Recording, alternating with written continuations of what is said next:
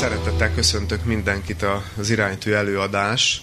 Immáron 23. előadásán, most számoltam meg, hogy a 23. előadásnál járunk, és ugye nagy létkérdéseket, nagy emberi kérdéseket, lelki jellegű kérdéseket járunk körbe, és a 23.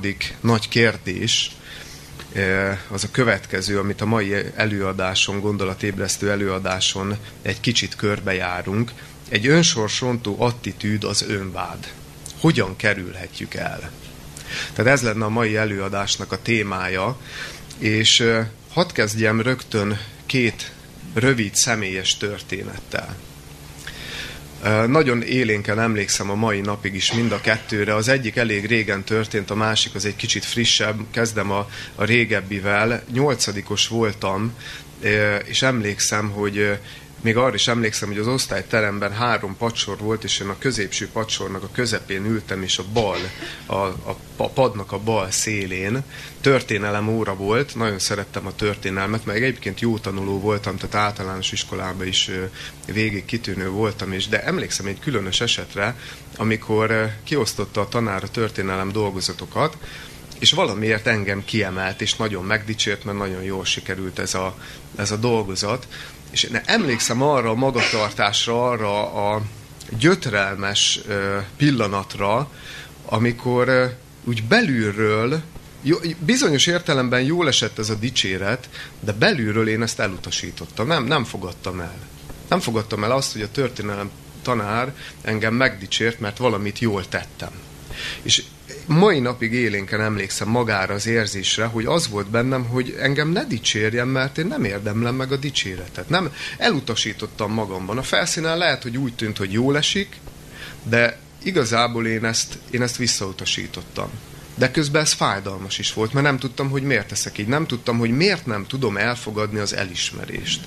Miért nem tudom elfogadni azt, hogy valamit teszek, és az, az jó. Volt egy ilyen határozott elutasítás.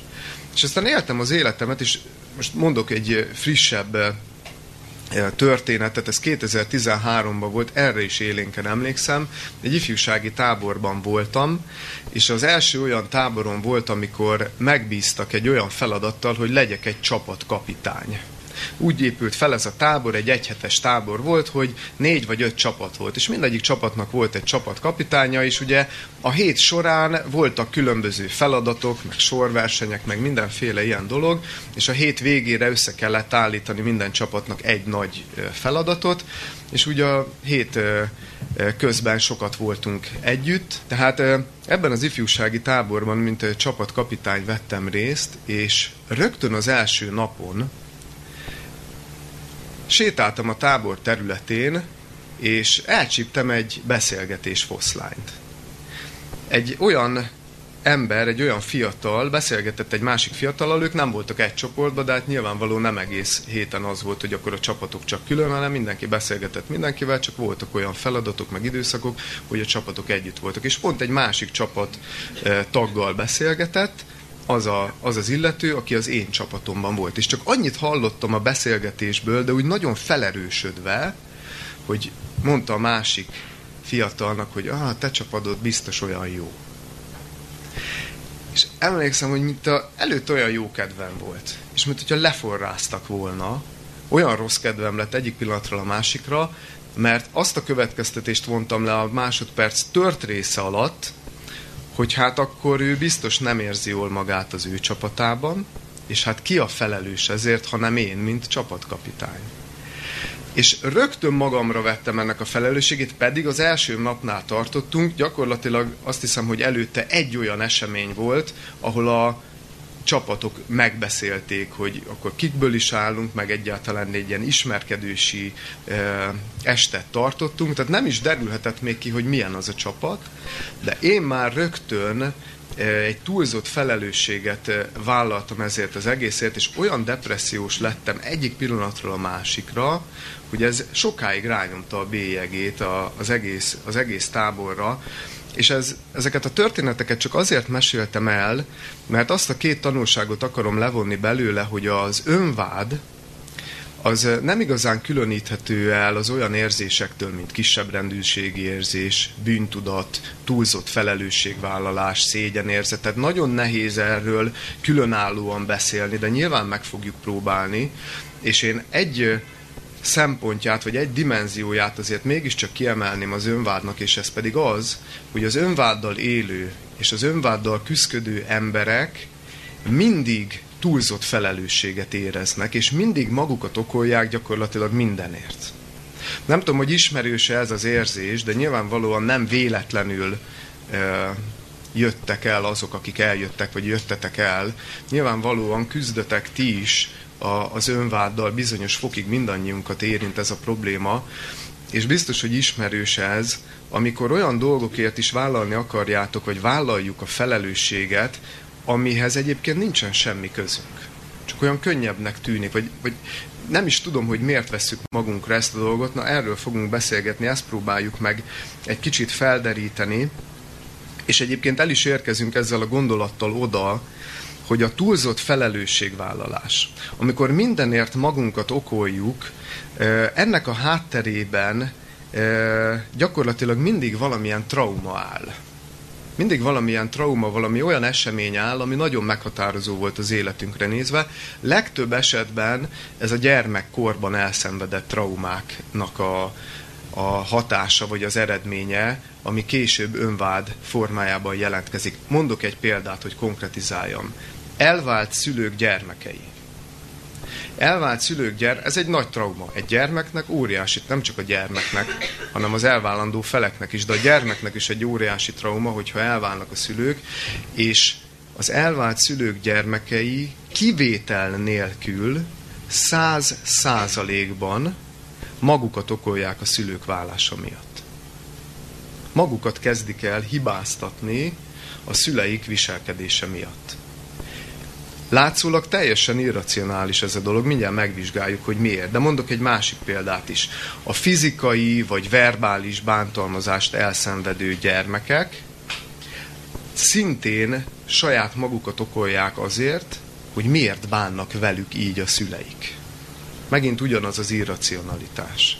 És itt is majdnem százszázalékos a, a statisztika és százszázalékos a mutató. Magukban keresik az gyerekek az, azt a hibát, hogy vajon ők miért nem elég jók, ami miatt haragszanak rájuk a szülők. És az egész, hát muszáj megmagyaráznunk, mert ez egy, ez egy megcáfolhatatlan jelenség, amit a rengeteg szakirodalom, rengeteg kutatás, rengeteg személyes tapasztalat is alátámaszt, és az ok hogy miért van ez így, hogy miért kezdi magában keresni a hibát a gyermek, és miért kezdi magát vádolni mások hibája miatt, ez a gyermeki léleknek a működésében keresendő ennek az oka. Hogy, hogy egy nagyon különleges módon működik a gyermeki lélek, és az az oka ennek, hogy mert úgy működik, hogy inkább a gyermeknek e, még mindig könnyebb azt a döntést azt a választást meghozni, hogy elkezdi magát vádolni, és elkezdi keresni magában a hibát, mint sem, hogy teljesen szembenézzen a realitással, és teljesen szembenézzen azzal, hogy apa meg anya, hogyha az elvált szülők gyerekeire gondolunk, hogy apa meg anya nem szereti egymást. Vagy ilyen gondolatok jelennek meg a gyermek lelkében, amikor mondjuk apa vagy anya bántja őt. És folyamatosan és rendszeresen bántalmazza, akár fizikailag, akár verbálisan. Nyilván ennek vannak nagyon extrém, meg vannak kevésbé extrém verziói. Teljesen mindegy. Teljesen mindegy. De így csapódik le a gyermeki lélekben, hogy hát azért apa vagy anya biztosan szeret engem, csak valami velem nincs rendben, és azért bánik velem így. Így működik, így csapódik le a gyermek léleknek. Miért? Azért, mert gondoljatok bele a gyermeknek a helyzetébe. Egy, nincs is még kifejlődve, a, a tudata már ki van fejlődve, de nincs még saját identitása. Ö, teljesen kiszolgáltatott és függő helyzetben van azoktól, akik ellátják őt, akik eltartják őt. Mit tudna kezdeni a gyerek magával a nagyvilágban? Ő még nem egy felnőtt ember, ő még egy kiszolgáltatott lény, aki függ a szüleitől. Na most, hogyha ő szembenézne azzal, hogy mi a valóság, hogy anya nem szeret engem, apa nem szeret engem, vagy anya meg apa nem szereti egymást, ennek olyan következménye lenne az ő életére nézve, amivel nem tud szembesülni, mert az életnek a fenyegetettségével, hogy apa nem szeret, anya nem szeret, meg nem szeretik egymást sem, hát akkor következésképpen el kellene onnan menekülnie a gyermeknek egy ilyen közegből. De hova menekül egy gyermek? Hogy tud magáról gondoskodni egy gyermek? Nyilván nem ilyen tudatosan fogja átgondolni a gyerek ezt, mert nincsen még ilyen értelemben kifejlődve a tudata. De érzés szintjén ez jelenik meg, és érzés szintjén ott van benne, hogy hát hogyha igaz az, amit látok, ha igaz az, amit érzékelek, hogy hogyan bánnak velem, meg hogyan bánnak egymással a szülők, hát akkor, akkor ez egy elviselhetetlen dolog, mert, mert akkor nekem itt, itt nincs maradásom, és akkor egyedül leszek a nagyvilágban, és ezt nem tudja elhordozni egy gyermek.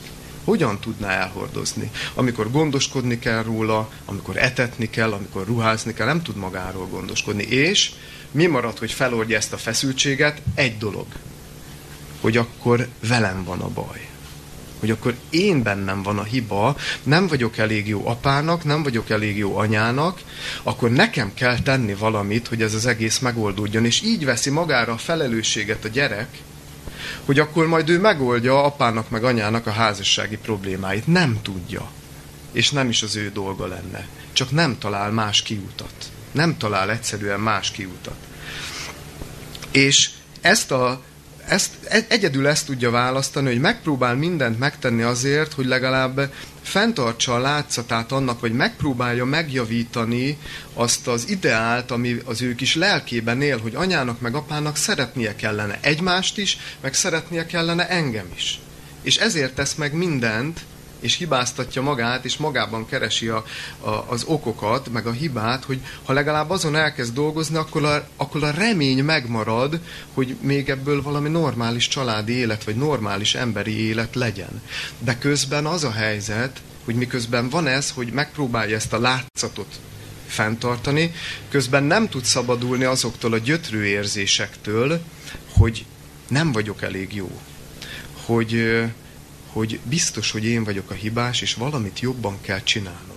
És beindul a megfelelési kényszernek az ördögi köre, ami tényleg a mai világnak a, a legnagyobb nyomorúsága, meg az emberi életünk legnagyobb nyomorúsága, hogy teljesíteni kell azért, hogy emberként bánjanak velünk, hogy teljesíteni kell azért, hogy szeressenek, meg elfogadjanak minket.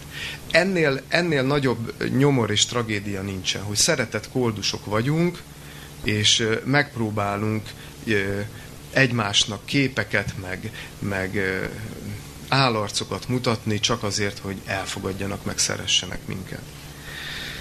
És az óriási probléma nem csak ezzel van, hanem azzal is, hogy most gondoljatok bele, hogy mindegy, hogy há- nem, nem, nem mindegy, nem jól mondom. Tehát nem mindegy azért, hogy ez 3-4-5 évesen történik, vagy 15 mert 15 évesen már jobban fel tudja dolgozni, de akkor is ott lesz a sérülés. De a probléma az, hogy sokszor még 15 évesen sincs kialakulva az identitás. Nem beszélve arról, hogy ha ez már sokkal kisebb korban történnek ilyen traumák az ember életében, és az identitásba, az önértékelésbe, az énképbe, az önbecsülésbe, az fog beleivódni, az fog beleégni, hogy én nem vagyok jó semmi vagy hogyha azt akarom, hogy szeressenek, akkor valamit tennem kell érte. És ez olyan mélyen a zsigerekbe, a lélek legmélyébe épül bele, hogy ez fogja meghatározni legmélyebb értelemben a felnövekvő kis eh, személyiségnek, meg a felnövekvő embernek az identitását, amitől nem nem jó szó ez, hogy nem tud szabadulni, mert van belőle szabadulás, pont ezért vagyunk itt, hogy megpróbáljuk megválaszolni ezt a nagy kérdést, hogy hogyan kerülhető el ez az egész borzalom, de hogy, hogy olyan mélyen rögzül, ami olyan ösztönös reakciókat fog generálni a későbbi életében, amik, maga előtt is titok maradnak. Leplezettek maradnak ezek az indítékok sokszor. Miért? Pont azért, mert nem akar szembesülni azzal, hogy mi elől menekülök. Az értéktelenség, a nem vagyok elég jó érzés elől. Nem akarok ezzel szembesülni, és ezért leplezettek maradnak ezek az indítékok, hogy akkor én miért is élem úgy az életem, miért is veszek magamra olyan problémákat, meg olyan felelősségeket, amiket nem tudok elhordozni, és nem is az én problémám lenne. És hadd meséljek el egy, egy számomra szívszorító történetet. Egy pár évvel ezelőtt Salgótarjánból utaztam hazafelé a buszon Budapestre. És felült mellém egy kislány, ismertem az anyukáját, és akkor az anyukája kért meg, hogy hadd üljön már mellém, mert Budapestre megy a kislánya. Tíz éves volt ez a kislány, és nem akarta, hogy bármi probléma legyen, mert mondta, hogy nagyon szívesen. Egy tüneményes, tündéri kislány volt, tíz éves, de olyan mély dolgokról beszélgettünk, amilyen mély dolgokról sokszor felnőttekkel nem tudok beszélgetni. Megfelelésként, ilyen dolgokról beszélgettünk a tíz éves kislányjal, és elmondta, persze az elején a beszélgetés a felszínesebb dolgokkal kezdődött, de elég gyorsan meg, megtaláltuk ugye a közös hangot, és elmesélt egy történetet, hogy hogy egy évvel ezelőtt hozzá az osztályában az egyik lány gorombán szólt. Valami miatt ő sem tudta, nem, nem tudott visszaemlékezni arra, hogy miért szólt olyan gorombán hozzá az osztálytársa, de gorombán szólt. De kérdezte, hogy megütött? Ne? Nem, azt mondja, csak kiabált, és olyan rossz, rossz hangnemben szólt hozzám, és mondta, hogy, hogy ő a mai napig nem tudta ezt feldolgozni. A mai napig magában keresi a hibát, hogy egy évvel ezelőtt ő hozzá miért szóltak olyan gorombán. És akkor úgy elkezdtem úgy, már, már akkor elkezdett leesni, ugye, hogy hát ő is ugyanettől szenved, hogy ez a kislány nagyon mélyen magában folyamatosan vállalja a felelősséget olyan dolgokért, amikért nem felelős, mindenért magát okolja, mindenért magában keresi a hibát, akkor is, amikor nem ő benne van a hiba. És akkor kérdeztem, hogy mi áradban egyébként Budapest fel, és mondta, hogy megy az apukájához, meg a barátnőjéhez. És akkor ugye leesett a tantusz, hogy hát akkor a szülők itt is elváltak, akkor összeállt a kép, hogy hát akkor nem véletlenül igazolódott be megint egy személyes tapasztalattal az a tény, hogy egy ilyen trauma ezt okozza.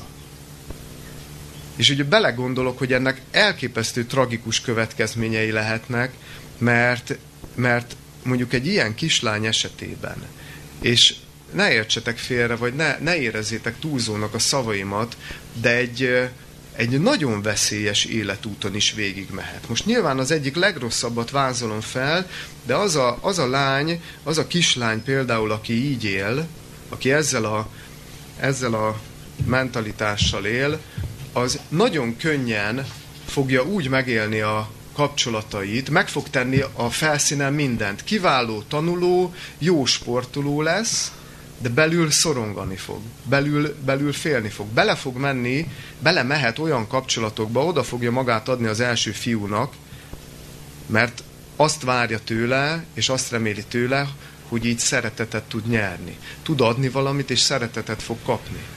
És aztán ennek a kapcsolatának vége lesz, mert kihasználják, és megy bele az újabb és újabb kapcsolatokba, sehol nem talál megelégedésre,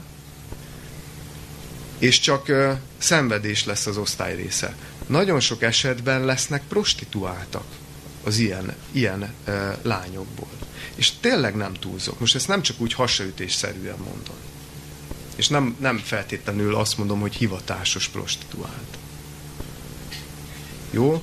Tehát ennek ennyire durva következményei tudnak lenni, hogyha magá, magunkért, tehát hogyha minden, mindenben magunkat okoljuk, és mindenért magunkban keressük a, a, a hibát, mert akkor a megfelelés kényszer lesz az osztály részünk.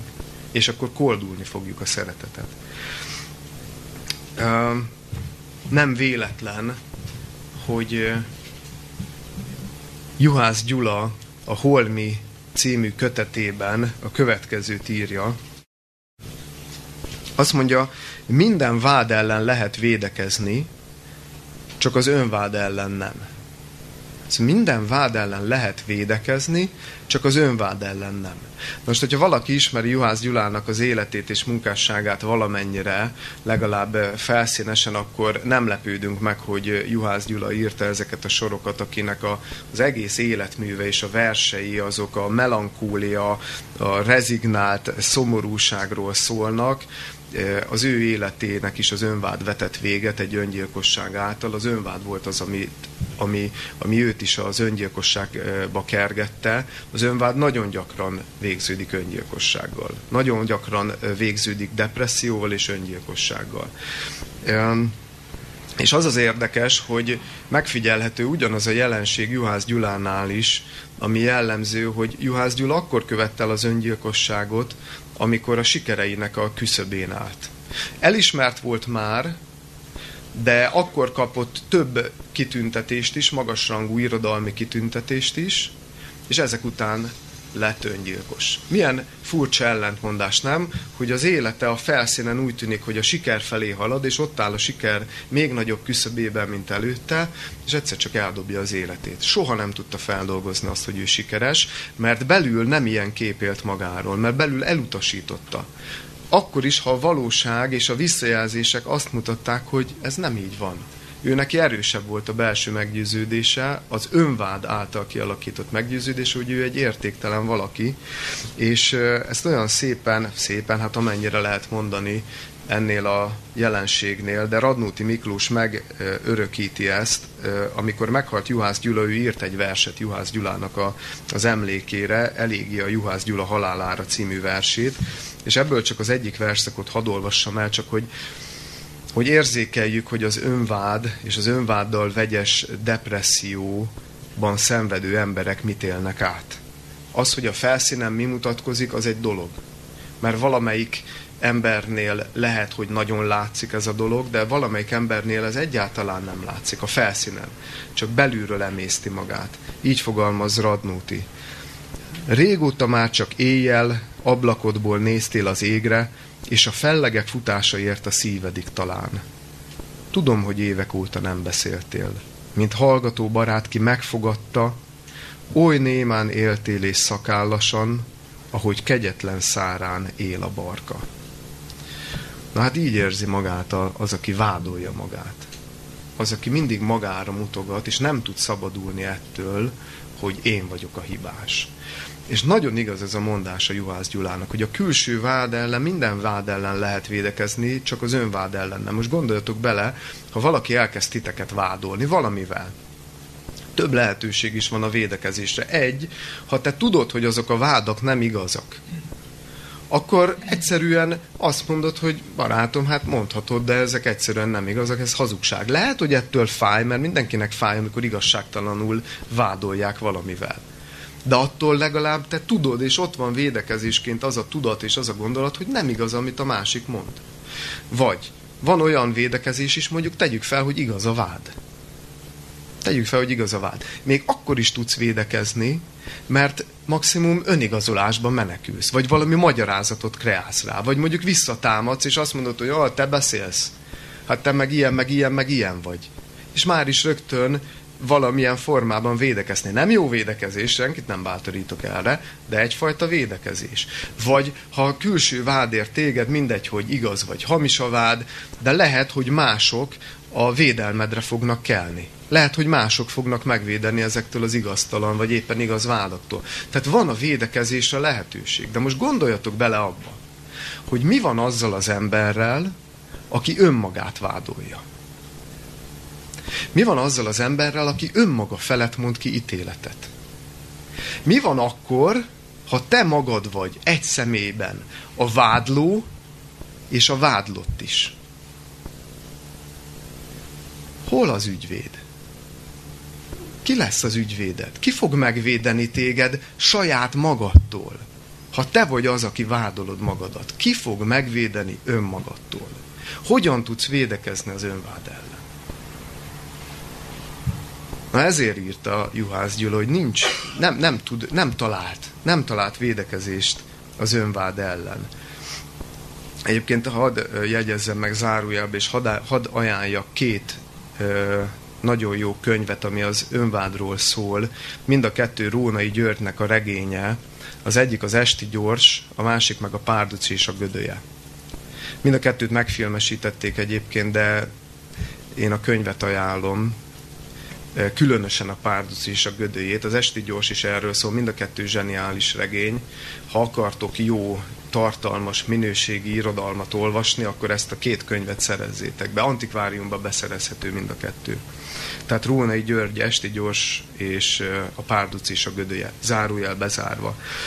Na de és folytatva a gondolatmenetünket, mert el kéne jutni valami megoldásféleségre, valami, valami módszerre, hogy hogyan kerülhető el akkor ez az önvád, amikor, amikor egy szemében vagy vádló és vádlott is, és az ember megpróbálkozik a védekezéssel, megpróbálkozhatunk úgy a védekezéssel, vannak emberi stratégiák. Az egyik, hogy megpróbáljuk elkezdeni elhitetni magunkkal, hogy az a vád, amit kimondunk magunkra, az nem igaz.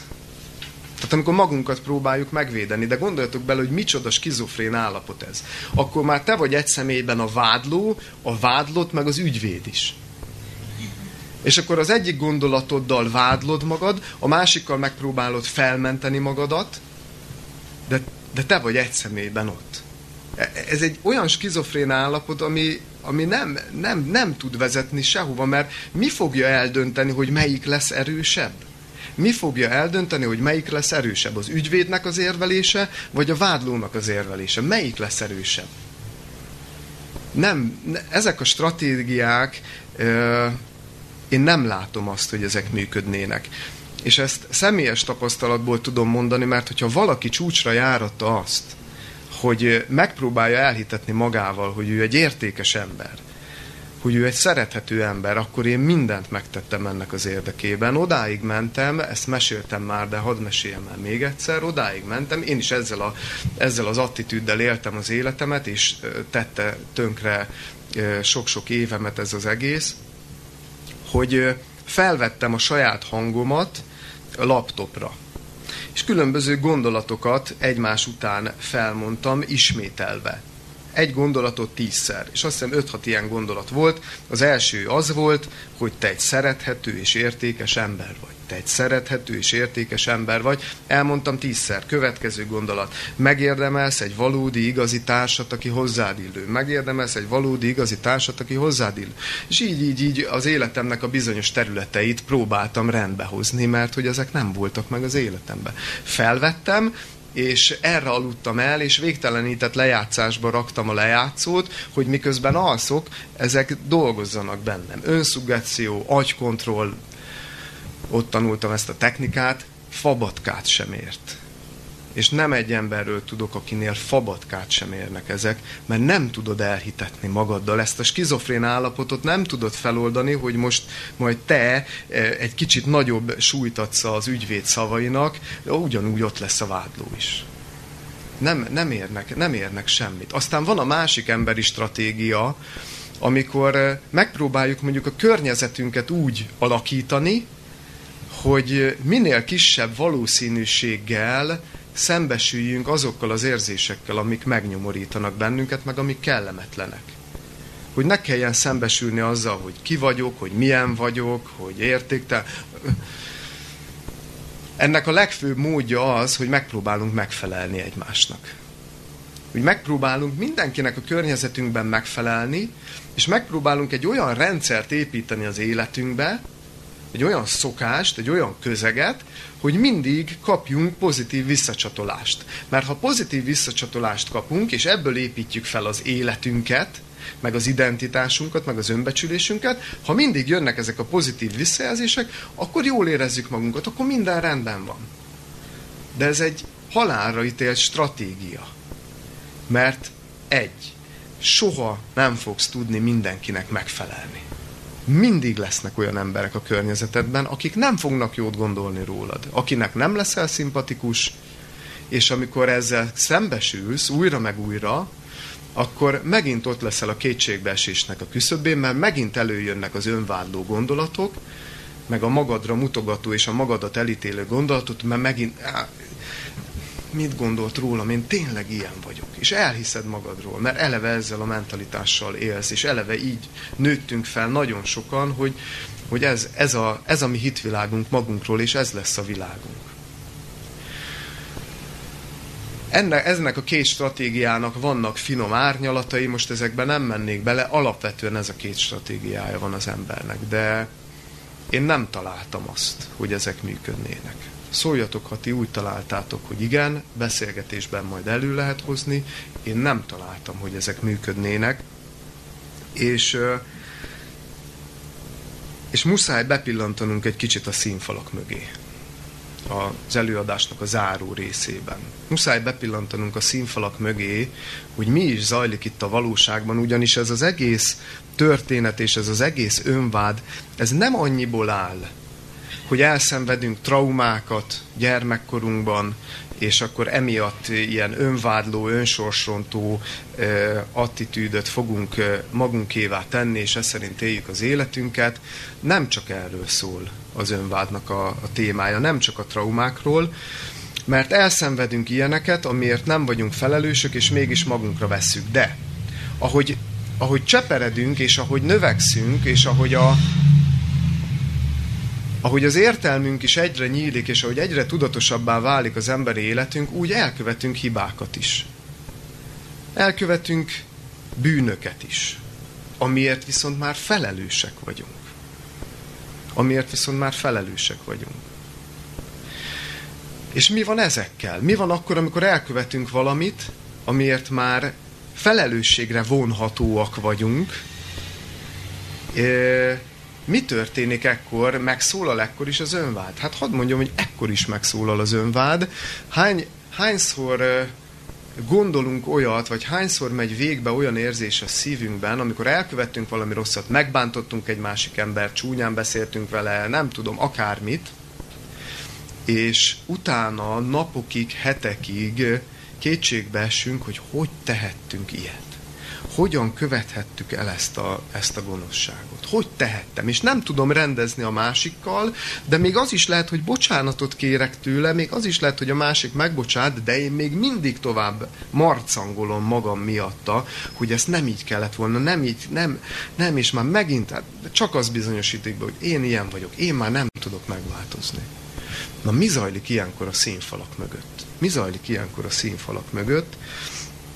Hadd olvassak fel egy jelenetet Zakariás könyvének a harmadik fejezetéből, ami leleplezi, hogy, hogy mi történik az emberi lélekben bizonyos értelemben. Zakariás könyve harmadik fejezetének az első öt versét fogom a Bibliámból felolvasni, ahol egy gyönyörű bepillantást nyerünk a, függöny mögé. Következőképpen hangzik ez a rövid szakasz. Tehát Zakariás 3, 1-től 5-ig. Azután megmutatta nekem Józsuát a főpapot, aki az úr angyal előtt állt, és a sátánt, aki jobb keze felől állt, hogy vádolja őt. És mondta az úr a sátánnak, dorgáljon meg téged az úr, te sátán, dorgáljon meg az úr, aki magáévá fogadja Jeruzsálemet. Avagy nem tűzből kikapott üszögéhez? Józsua pedig szennyes ruhába volt öltözve, és állt az angyal előtt, és szólt, és mondta az előtte állóknak, mondván, vegyétek le róla a szennyes ruhákat, és mondta néki, lásd, levettem rólad a te álnokságodat, és ünnepi ruhákba öltöztettelek téged. Azután mondtam, tegyenek fejére tiszta süveget. Feltették azért fejére a tiszta süveget, és ruhákba öltöztették őt, az Úrnak angyala pedig ott állt. Kedves hallgatók, a színfalak mögött az zajlik, hogy minden ember feje felett ez a jelenet megy végbe, minden esetben, amikor valami hibát vagy bűnt elkövetünk. Minden emberért egy vérre menő küzdelem zajlik ebben az életben. Minden egyes emberi lélekért, és minden egyes emberi lélek üdvösségéért egy kimondhatatlanul komoly küzdelem zajlik. És amikor mi elkövetünk egy hibát, és elkövetünk egy bűnt, akkor az a valaki, akit a Biblia ellenségnek, sátánnak, ördögnek nevez, az rögtön készen áll arra, hogy megvádoljon bennünket.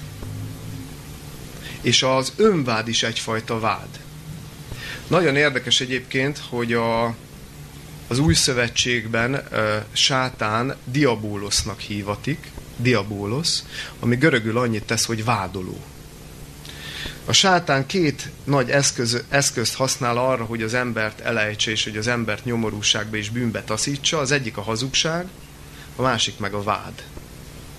És nagyon hatékony eszköz mind a kettő.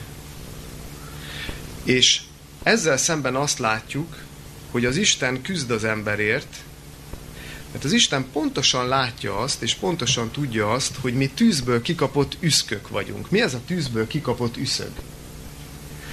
Biztosan volt, mindannyian ültünk már tábortűz mellett. És amikor elkezdenek, ugye elalszik a tűz, és aztán a parázs is egyre haloványabb lesz, akkor ott a szélén ugye ott kezd el a leghamarabb hűlni, elkezd elszenesedni a fa, elkezd ugye elporladni, és ezt a kis darabot, ezt a kis elporladó darabot hívjuk üsz, üszögnek. És ezzel jelképezi a Biblia mi emberi életünket, és ebben a küzdelemben való részvételünket, hogy az Isten így utánunk nyúl. És kikap bennünket a tűzből, mint tűzből kikapott üszkök vagyunk, mert a vádaknak, a bűnöknek a súlya alatt mi mi csak összegörnyedni és összeroskadni tudunk. Ezt nem kell magyarázni, hogy az önváddal élő ember mennyire össze tud roskadni, olyan dolgok miatt is, amiért nem kéne, hogy vállalja a felelősséget, amit nem ő követett el, de olyan dolgok miatt is, amiket meg ő követett el. Teljesen mindegy, hogy a bűnnek milyen értelemben beszélünk a terhéről, teher, ami alatt összeroskadunk.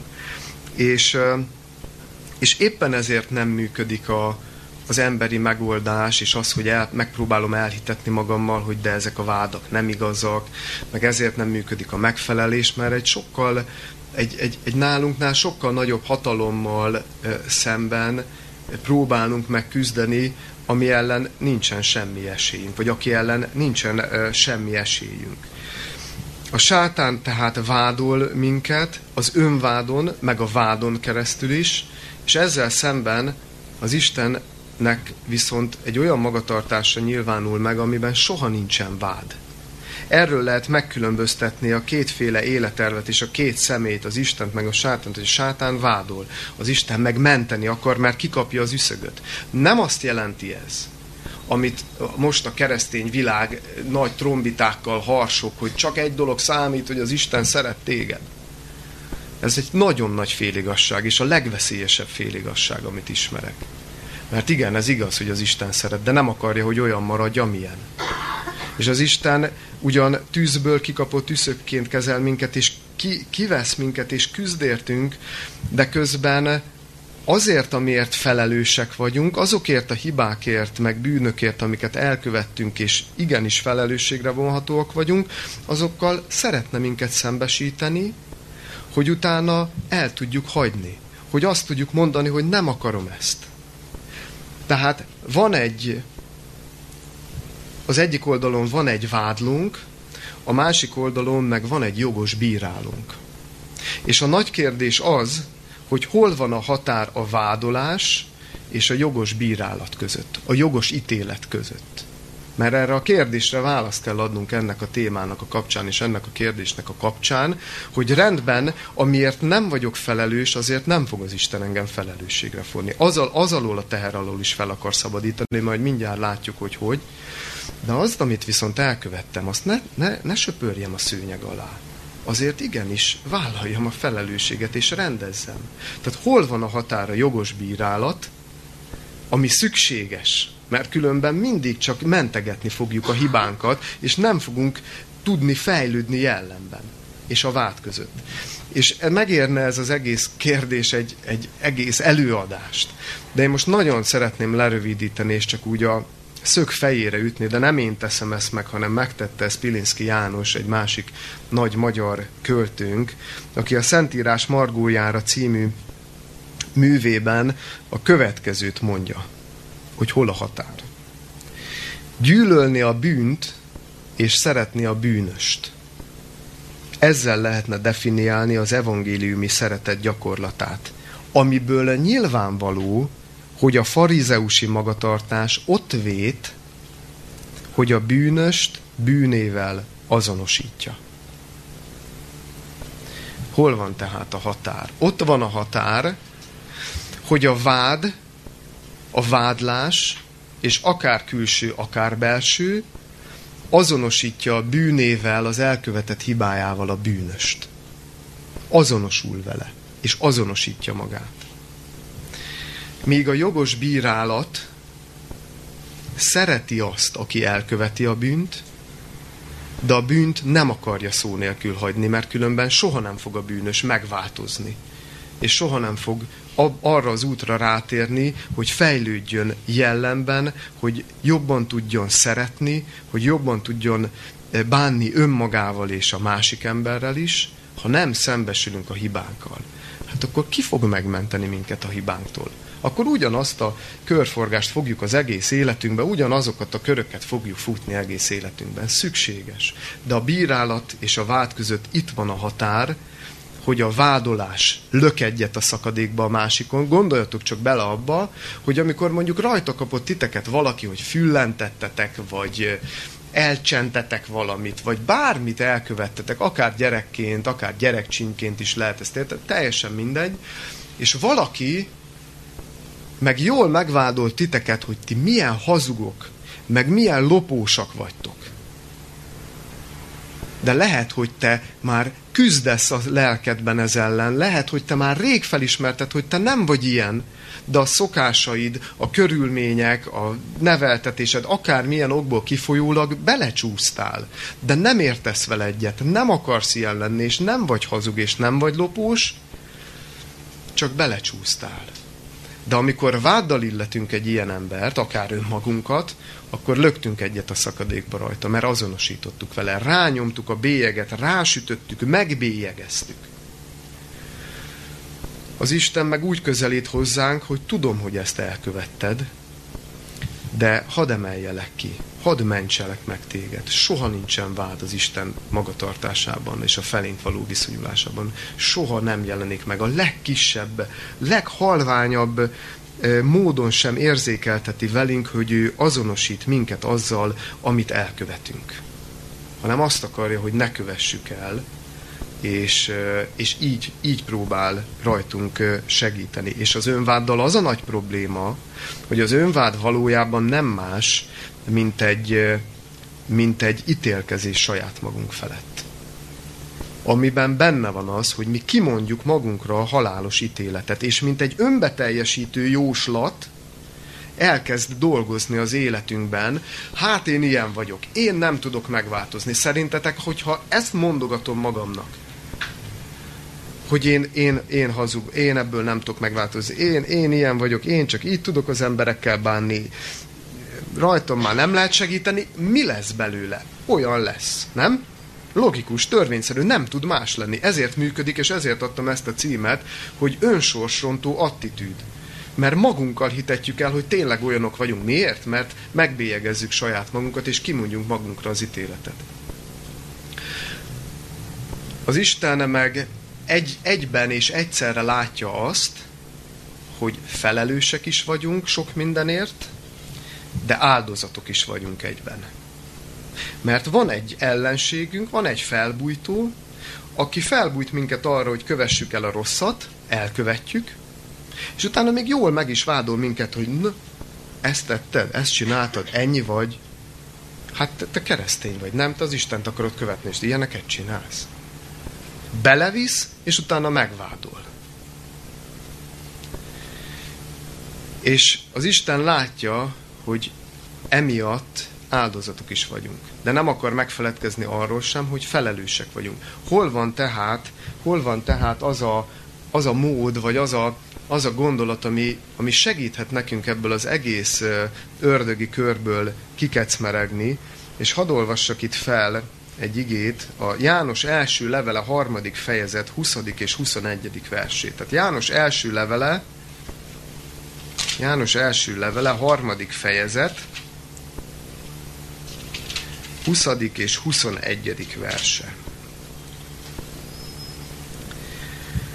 Hogyha vádol minket a szív, mivel hogy nagyobb az Isten a mi szívünknél, és minden tud, szeretteim, ha szívünk nem vádol minket, bizodalmunk van az Istenhez. Ha önváddal éljük az életünket, annak egyetlen gyógyszere van. Az, hogyha megjelenik a bizalom a legnagyobb védőügyvéd felé, az Isten felé. Aki az Isten ígéreteivel védekezik az önvád ellen, az győztesen fog kikerülni a, csa, a, a csatából. Mert ne, legyen illu, ne legyenek illúzióink, fogunk még hibákat elkövetni ebben az életben. Fogunk még bűnöket elkövetni ebben az életben, de akkor tegy, dobjuk be a törölközőt, és mondjuk azt, hogy ez van. Azt mondja az egyik próféta, hogy ne örüljén ellenségem, mert elestem ugyan, de felkelek. És még ha a sötétségben járnék is, az Úr az én világosságom. Azt mondja egy másik helyen a, a Szentírás a példabeszédek könyvében, hogy ha hétszer is elesik az igaz, de felkél azért. Elkövetünk hibákat, elkövetünk bűnöket. De mindig van rendezésre lehetőség. Mindig ott van a lehetőség és a választás a kezemben, hogy azt, amit elkövettem, rendezzem azzal szemben, akivel elkövettem. Megbántok egy másik embert. Van lehetőségem rendezni? Van lehetőségem? Most kér? Hogy? Hogy tudom rendezni?